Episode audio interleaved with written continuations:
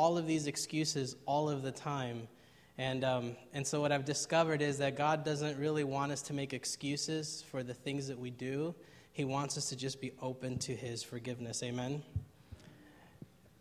I don't know if you've been paying attention to the news lately, um, but there's been a lot of horrible things going on, right?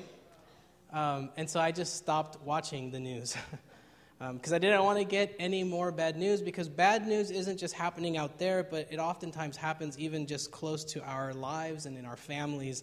And so there's just sin and evil and just bad stuff happening. And so I have a sense that if you're anything like me, um, you're ready for a good word this morning. Amen. Looking for some good news. So, this morning's sermon, oh no, was supposed to be Yes, Lord, you have saved. That was the initial title when, I, when we came up with this, you know, 15 or 14 weeks ago. Um, but as I was doing my research, I realized that the perfect title for this morning's sermon is God's Big But. It's not a typo, all right? I know some of you are like, gosh, Pastor, we're in church. You're not supposed to make jokes like that. But this is no joke because God's big but changes everything.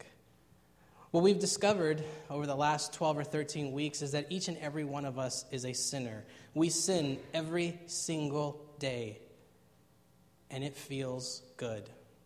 If it didn't feel good, then we wouldn't sin, right?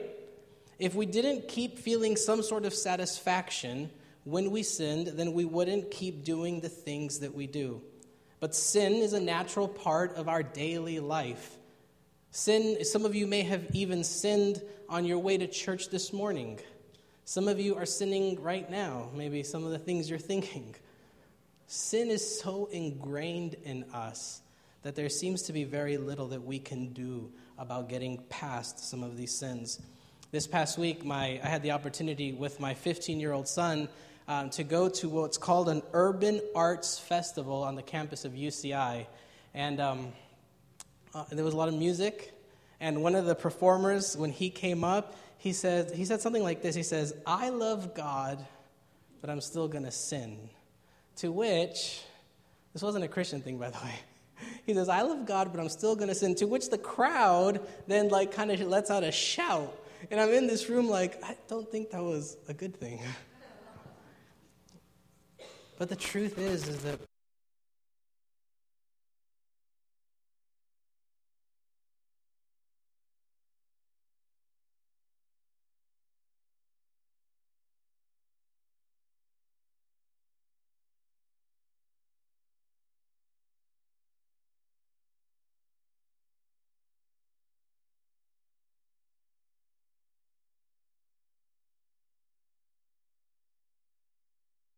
discovered over the past 12 weeks is that it's normal for all of us to feel these things, but we all know that there, these are the things in our lives that are destructive and can ultimately lead us to living this kind of life where even though we are living, we're simply just existing. It's like this slow death where we might be moving around and having our jobs and having school and friends, but it's not really feeling like we are alive. We began this series with a text that says, Be perfect as your Father in heaven is perfect. And we all know that that's one of those impossible texts in the Bible. And uh, it's, it's one of those passages where we take it and we put it in that shelf of things that sound impossible, so God must not really mean it. And we kind of put it in that shelf and just leave it there. Because who can be perfect? And so we've been wrestling with that. And the idea is that nobody can be perfect. Only one is perfect, and he that is perfect is within each one of us. And his name is Jesus. So I want to begin with Galatians chapter 5, verse 13. And Paul writes, For you were called to freedom, brothers and sisters. Only do not use your freedom as an opportunity for self indulgence. We were called for what? Freedom. It's ingrained in the deepest parts of who we are. You and I were called to freedom. Now, let me give you some backdrop so this makes some sense, okay? In the first century, when Paul is going around and planting and starting all of these churches, right, it was people who were mostly who were Jewish who were waiting for the Messiah, and then they saw Jesus and accepted Jesus as the Messiah. And so then they started creating these smaller communities, these, these Christian churches that look nothing like they do today, but they would meet in houses. Some of them would even be hidden um, from, from the government because they, they weren't free to meet as Christians. Right? So government was against them, and the other churches were against them because they, they were saying that this man Jesus was God.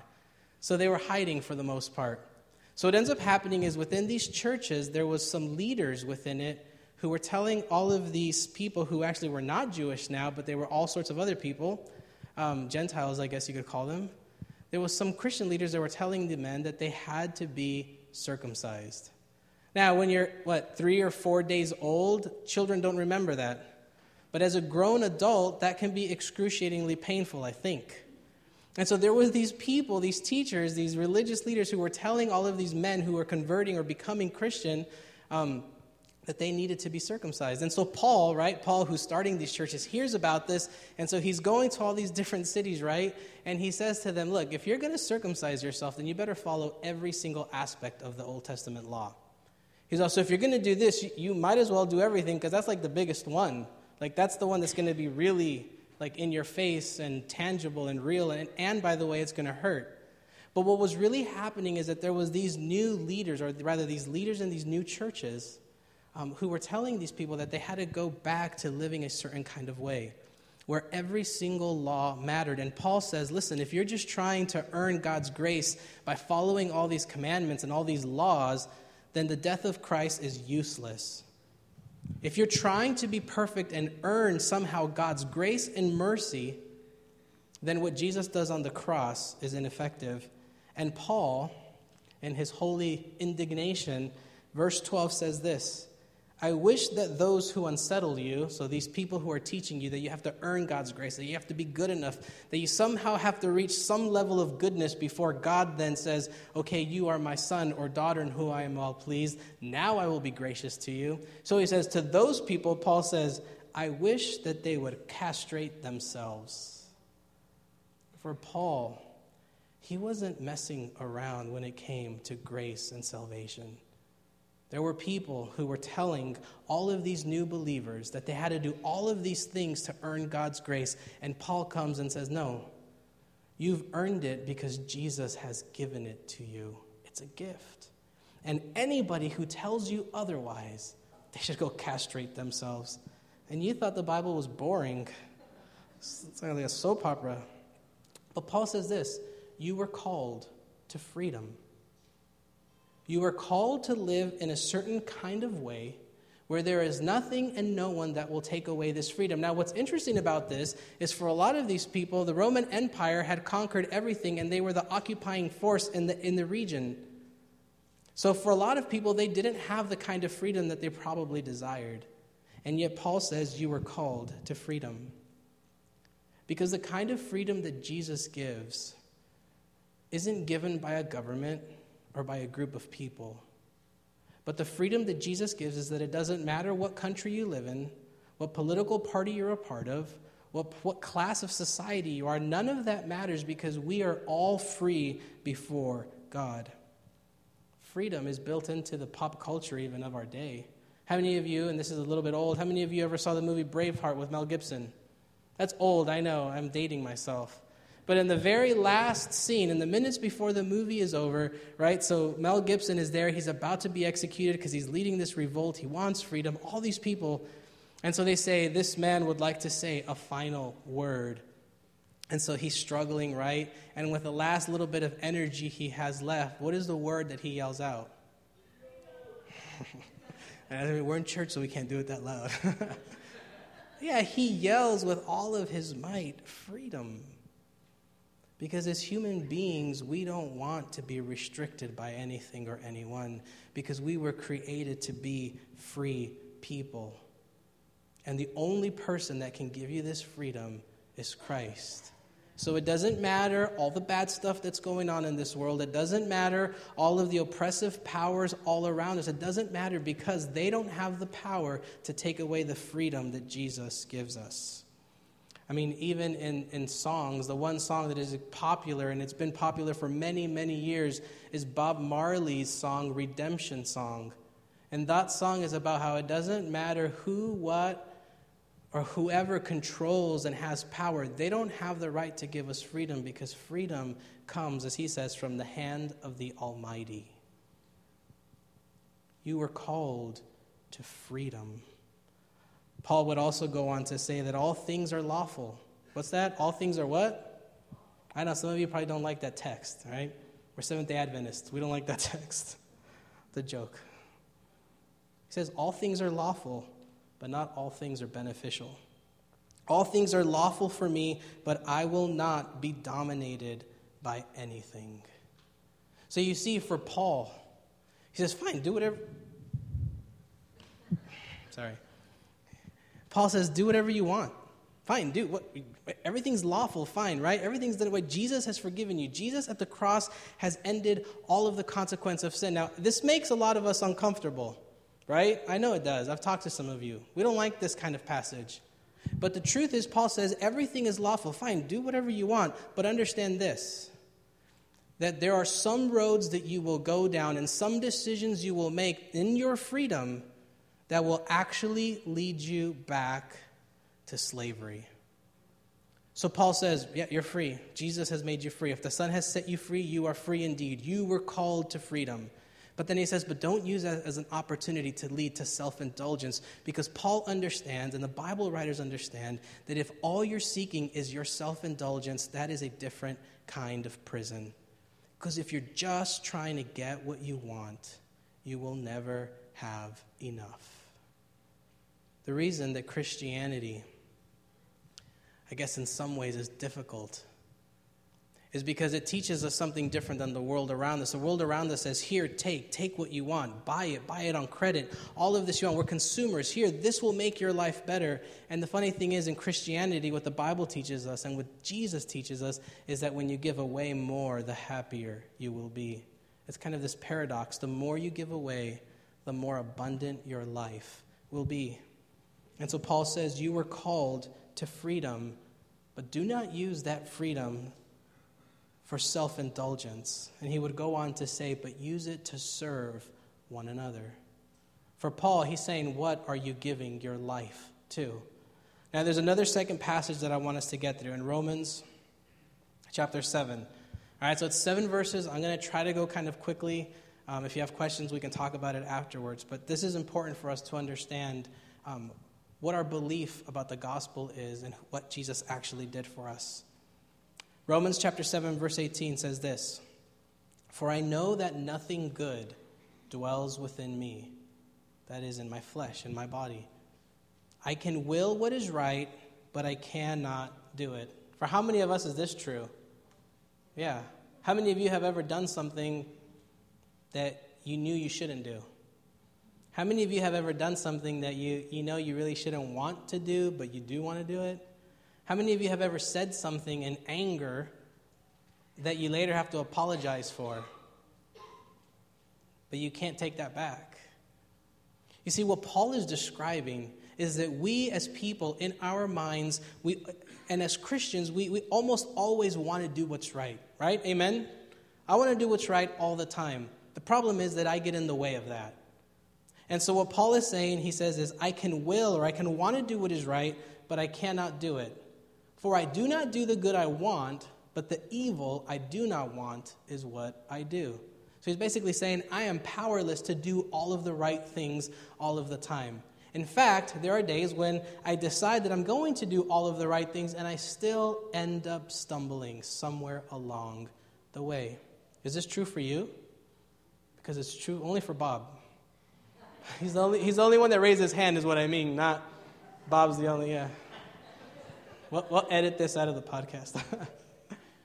yeah, but this is all of us. Paul, the guy who, who gets to write most or more than half of the New Testament, the guy who goes and starts churches all over the Near East, this guy who is like an all star. He is such an all star that he started writing all of his letters that are in the Bible before the Gospels were even written. I mean, this is the guy where God uses this one man to go and plant all of these churches, and then for the other 11 disciples, most of them just stayed in Jerusalem. The men who walked with Jesus end up staying in one place, and then this man, Paul, this all star, this Bible hero, goes and begins this entire movement. And yet, even that guy says, I don't always do what I know is right. And he goes on. Now, if I do, and it's kind of complicated, so I'm going to go slow. Now, if I do what I do not want, it is no longer I that do it, but sin that dwells within me. So, it, what he's basically saying is, my mind, my willpower isn't always strong enough to battle this thing within me, this sin that we're all born in. We're born into a sinful world. And so he's saying, there is that thing within me that always yearns for something else. So, verse 21 So I find it to be a law that when I want to do what is good, evil lies close at hand. For I delight in the law of God in my inmost self, but I see in my members another law. So I see within myself another law, another way at war with what my mind wants, the law of my mind, making me captive to the law of sin that dwells within my members. It's kind of wordy, right? He's basically saying this I want and I desire to do the right thing all of the time, but inside me there is this thing that I can't fully control. And sometimes that thing takes over and it forces me to do the things I don't want to do. Now, he's not blaming someone else. What he's basically saying is having this conversation that within him there is a desire to do good and there's also this desire to simply please himself. And sometimes the desire and the craving to do what he wants wins over the desire to do the will of God. Sounds depressing, doesn't it? Because it seems like we are in this pit or in this bog where no matter how hard we try, we are almost always going to end up sinning. And he says, Wretched man that I am, who will rescue me from this body of death? But thanks be to God through Jesus Christ our Lord. So that then with my mind I am a slave to the law of God, but with my flesh I am a slave to the law of sin saying the same thing. He says, I, am, I cannot do anything to save myself. The only one who can save me is Jesus, and he has done it. And so he, he, so he, he names and acknowledges that there will be a tension in your life where you will always struggle to do what is right because so many times inside of us there is that thing that wants to do just what we want. There's this battle it's like in the movies where we see the good angel and the bad angel on our shoulders, except that it's just within ourselves. And Paul is acknowledging that this tension exists and it exists in us today. And there is a danger that we will focus only on sin and by trying to eradicate it in our lives, but when we do that, we leave very little room for a relationship. How many of you want to be in a relationship where the other person always tells you what to do. I don't. No, none of us like that. None of us want to be in a relationship where we're always told what to do. That's why we have parents, you know? They get to tell us what to do because they're our parents. But in everyday real life relationships, we don't like to be told what to do. Because there is this need and this desire for freedom. And we don't want to be told by this thing within us to only do bad. We want to be told to do good. And so we go on to this next passage, okay? So this is this is like bad news, right? Like wretched man that I am, who will save me from this body of sin? And so we're going to go in a few more verses. We have a few more minutes, so we're just just bear with me. I can move it over. Is there, is there no more slides? Oh, there it is. Can you go back one? I think my controls. Doug, can you just press backspace to the slide before? Oh, is that it? Oh, no, back. Sorry. Okay. For whatever reason, I don't have the slide that's supposed to go up, but Romans 8, verse 1 says this so remember, bad news, wretched man that I am, horrible, we're sinners. There's this thing within us that's always going to sabotage us. And then Romans 8, verse 1 says There is therefore now no condemnation for those who are in Christ Jesus. So you are a wretched, horrible man or woman. But the truth is, and the answer is of who will save us from this, is that Jesus does. That there is no condemnation for those who are in Christ Jesus. And for you to be in Christ Jesus is just simply to very accept the truth that Jesus has died and resurrected for you. That's what it means to be in Jesus. So when Paul says all things are lawful, what he's saying is that thing you're going to do tomorrow, Jesus already forgave you for that. We don't like that message, do we? We like it when it's for ourselves, but we don't like it when it's for someone else. But Jesus, according to the Bible, has already forgiven you for what you will do tomorrow. I'm just going to read a few more verses just so you kind of get the full picture of this. For the law, or the way of the Spirit of life, is Christ Jesus, has set you free from the way of sin and of death. For God has done what the law, weakened by the flesh, could not do. What did God do? What, what could not do? God did what the law was powerless to do. Old Testament, everybody followed the law because they had to gain a sense of righteousness. They had to do all of these things in order to be forgiven. And what Paul says is that was great, but that was simply pointing to the death and resurrection of Jesus, the ultimate perfect sacrifice.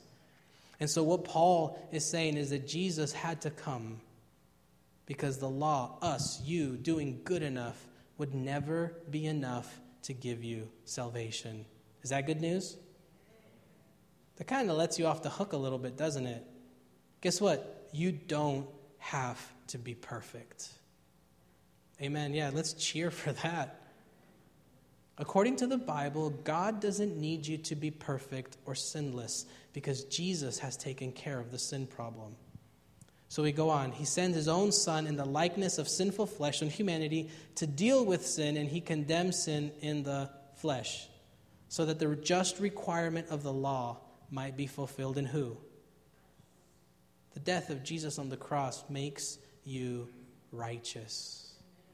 How many of you are living as though you are saved? Don't you don't have to raise your hand? Do you at the end of the day look back and think to yourself all of the failures and all of the sins you have committed? Or do you look back and say, wow, I'm just thankful God was there with me, and I hope that tomorrow I can bring more honor and more glory to God? See, if you're still getting caught up on your sins and beating yourself up because you're not perfect, you've missed the entire point of the gospel.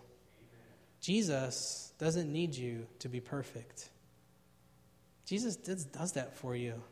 In the eyes of God, you're already perfect. How many of you have children? How many of your children are perfect? Bad analogy. No, our kids do stuff that make us mad. I've shared some of the things that my kids have done, like break my coffee maker that I still don't have. But there is nothing they could do to ever make us stop loving them. They make us mad, they make us angry, but they are still perfect to us. And it's the same way that God sees you. My, my challenge, my call to you this morning is that you would actually live as though you are saved. Paul says, do not, do not, in, in all your freedom, don't go towards self indulgence, but rather give yourselves to one another to serve. How many of you have ever wanted to know what God's will is for your life? It's in the Bible. It says that you would give yourselves to others and serve them. It doesn't say be without sin. It doesn't say stop all those sins. No, he says, look, I took care of that. Now can you please get to work in what I'm actually trying to accomplish? Jesus met the needs of the people that were around him, and he's asking for us to do the same. Let me just finish reading this passage and then we'll wrap up. For those who live according to the flesh set their minds on the things of the flesh, but those who live according to the Spirit set their minds on the things of the Spirit. In other words, what's important to you? Is it just about getting your way, fulfilling these desires and these cravings within you for love, attention, affection, whatever it is? Or is your mind set on how will I bring honor and glory to God?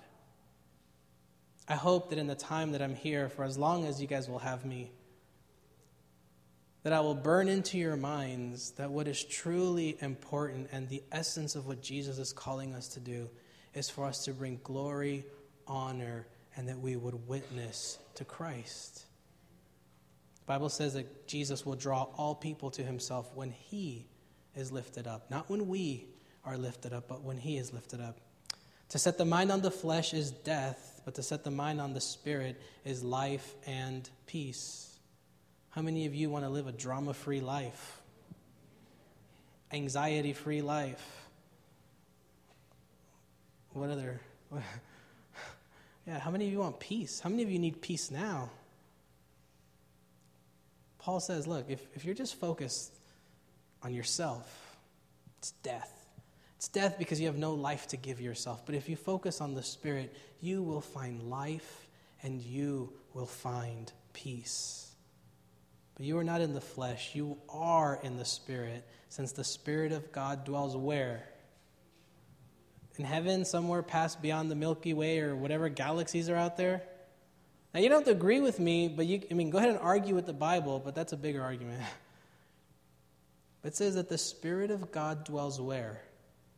Within you. And if the Spirit of God dwells within you, are you really a wretched, pitiable person? Does God step out of your life sometimes and say, okay, fine, forget you, you're on your own? Not according to this passage. According to this passage, God dwells within you, and my job here is to try to point you to the fact that that is true every single day, even when you sin. Because when we sin, God still dwells within us, but we just kind of like put him off to the side a little bit. We do that. But God doesn't leave us and God doesn't forsake us. There's two more verses here. But if Christ is in you, though the body is dead because of sin, the spirit is life because of righteousness. And if the spirit of him who raised Jesus from the dead dwells within you, he who raised Christ from the dead will give life to your mortal bodies also through his spirit that dwells within you. Amen. Uh, can I read this one more time and then I'm going to sit down? I want you just to kind of, what, what, is, what this is saying is extremely powerful and transforming. If the spirit of him who raised Jesus from the dead dwells within you. So if the spirit of the guy who can do the impossible, okay, healing is difficult, but it can be done. But to give life to the dead, that's impossible. That's why so many people have a problem with Christianity and Jesus, because no one dies and comes back to life.